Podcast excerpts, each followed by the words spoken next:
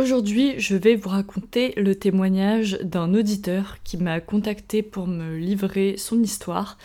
Il m'a partagé deux souvenirs, deux anecdotes que je vais vous raconter euh, en deux fois, puisque aujourd'hui on va parler de la première histoire qui se déroule au sanatorium du Réal Martin à Pierrefeu. C'est parti donc pour cette première histoire de Cédric, que je salue d'ailleurs et que je remercie beaucoup de m'avoir partagé son témoignage. Si vous avez vous aussi des témoignages que vous aimeriez que je lise et que je partage dans le podcast, n'hésitez pas. J'adore faire ça, j'adore lire vos témoignages, c'est toujours hyper intéressant. Et voilà, donc n'hésitez pas à me contacter. Cédric, pour le présenter un petit peu, c'est quelqu'un qui a un intérêt particulier pour le paranormal et l'urbex, euh, l'exploration de bâtiments abandonnés. Il aime bien s'y rendre pour visiter des lieux qui pourraient peut-être euh, être hantés ou en tout cas euh, qui sont abandonnés pour pouvoir prendre des photos et essayer potentiellement de capter une petite présence fantomatique. Et un jour, avec son collègue de travail qu'on va appeler Matteo, il décide d'aller explorer donc le bâtiment abandonné qui n'est autre que le sanatorium de Réal Martin à Pierrefeu dans le Var. Cédric me dit que Mathéo a une sensibilité particulière au paranormal et aux esprits, puisqu'il aurait déjà vécu des phénomènes inexpliqués. Euh, notamment, il aurait entendu des bruits de pas dans sa maison, euh, sa télévision se serait allumée toute seule, et il y aurait même une entité qui aurait, euh, ou en tout cas quelque chose qui aurait tiré sa couverture pendant qu'il dormait. Donc voilà, Mathéo, c'est quelqu'un qui s'intéresse beaucoup à ce genre de choses, tout comme Cédric. Un soir, ils prennent la voiture pour aller explorer l'ancien sanatorium dont ils ont entendu parler comme étant un lieu très chargé d'histoire et de, peut-être entité. Et ils sont accompagnés du neveu adolescent de Matteo, qui a 16-17 euh, ans à peu près. Et donc ils arrivent sur les lieux vers 23h.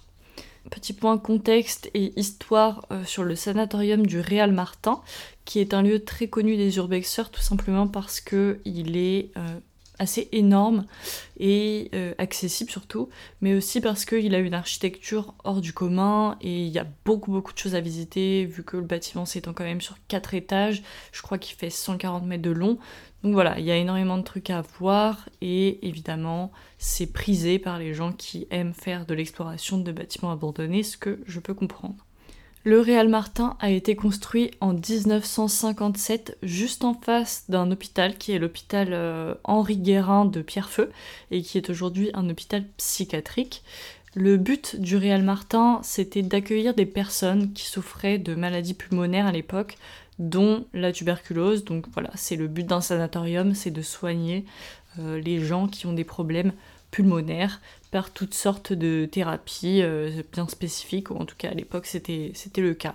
Le bâtiment, comme je vous ai dit, il est énorme. Euh, sur les photos de Cédric, on peut même voir qu'il y a un amphithéâtre, euh, donc une salle de spectacle un peu ou de, de, cinéma qui était sans doute là pour divertir les pensionnaires. Et c'est une salle qui va avoir toute son importance dans la suite de l'histoire. Le sanatorium est resté ouvert jusque dans les années 90 puisqu'il a fermé en 1991 euh, et est ensuite devenu un bâtiment complètement, un lieu complètement en friche qui a été visité, comme je vous ai dit, par de nombreux amateurs d'exploration urbaine. Cédric Matteo et le neveu de Matteo descendent donc de leur voiture et passent par un trou dans le grillage euh, qui entoure le sanatorium du Réal Martin et par lequel ils n'étaient clairement pas les premiers à passer. Ils traversent l'allée principale qui mène au sanatorium et ils sont dans le noir complet puisque c'est un lieu qui est inhabité, donc forcément il n'y a pas d'électricité ou quoi, et ils ne voient rien, ils sont entourés seulement des arbres qui bordent la propriété dans ce qu'on peut imaginer être une ambiance particulièrement glauque. Ils parviennent enfin à entrer dans le bâtiment dont les fenêtres sont condamnées. Et Cédric explique donc, comme je vous l'ai dit, que le sanatorium était en mauvais état, qu'il y avait des tags partout, des objets détruits, des papiers qui jonchaient le sol. Euh, voilà, il y, avait, pas mal de choses par terre. Et euh, ils explorent du coup le rez-de-chaussée. Ça leur prend un certain temps. Ils traversent tout le bâtiment. Ils se rendent jusqu'à l'ouest du bâtiment, là où se trouvait un escalier de service qu'ils décident d'emprunter pour se rendre au premier étage. Et c'est là que les manifestations ont commencé. Dès qu'ils arrivent à l'étage, les trois hommes sont surpris par une musique très légère qui n'arrive pas à bien localiser. Cédric raconte que c'est comme si elle venait de partout et de nulle part à la fois. Au début, ils sont pas certains qu'elle vient bien de l'intérieur du bâtiment, mais au final, ils se rendent compte que si, elle peut pas venir de l'extérieur de toute façon.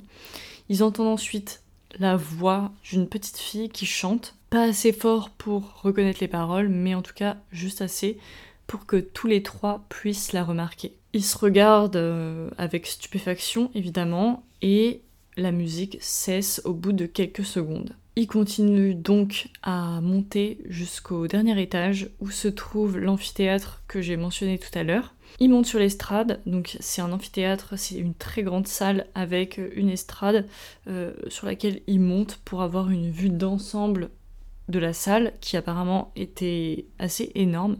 Et tout à coup, Cédric explique qu'il a ressenti un coup de froid, euh, une atmosphère très froide dans la pièce qui ne venait pas de l'extérieur, mais qui toutefois était assez soudaine. Mais en tout cas, il n'y avait pas de fenêtre ouverte ou quoi, donc voilà, ça pouvait pas être un courant d'air. Cédric pense qu'il s'agit d'une entité, euh, mais néanmoins il n'a pas eu peur sur le coup puisque il dit avoir ressenti une présence qui était plutôt positive, comme si les personnes qui étaient potentiellement rester sur les lieux ne leur voulait que du bien. Cédric et ses amis s'assoient sur des chaises de l'amphithéâtre. Euh, moi, j'avoue que j'aurais pas forcément osé faire ça, mais en tout cas, bravo à eux d'avoir eu ce courage. Euh, et ils commencent à se présenter aux entités.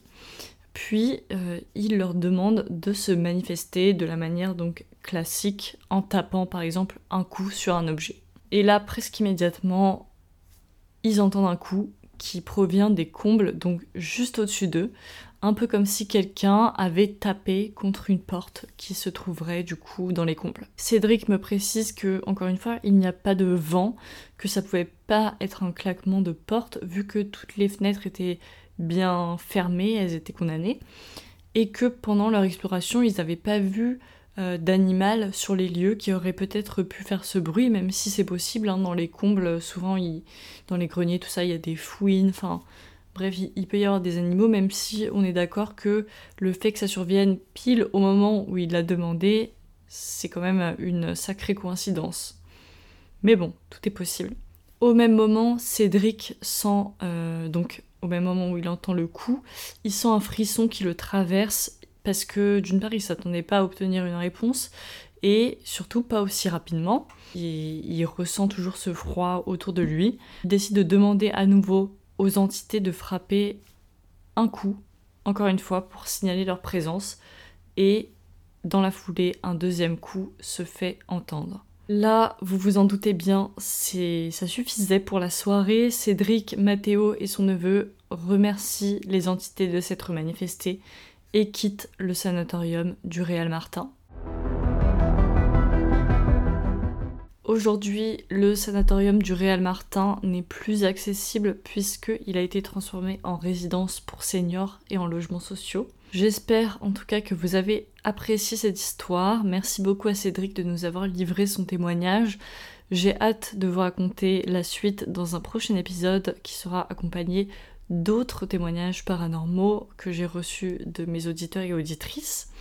Euh, en attendant, n'hésitez pas à m'envoyer les vôtres et à rejoindre le serveur Discord du podcast sur lequel je vais poster les photos que Cédric m'a envoyées, si vous voulez les voir. Donc voilà, si ça vous intéresse, toutes les infos sont dans la description du podcast.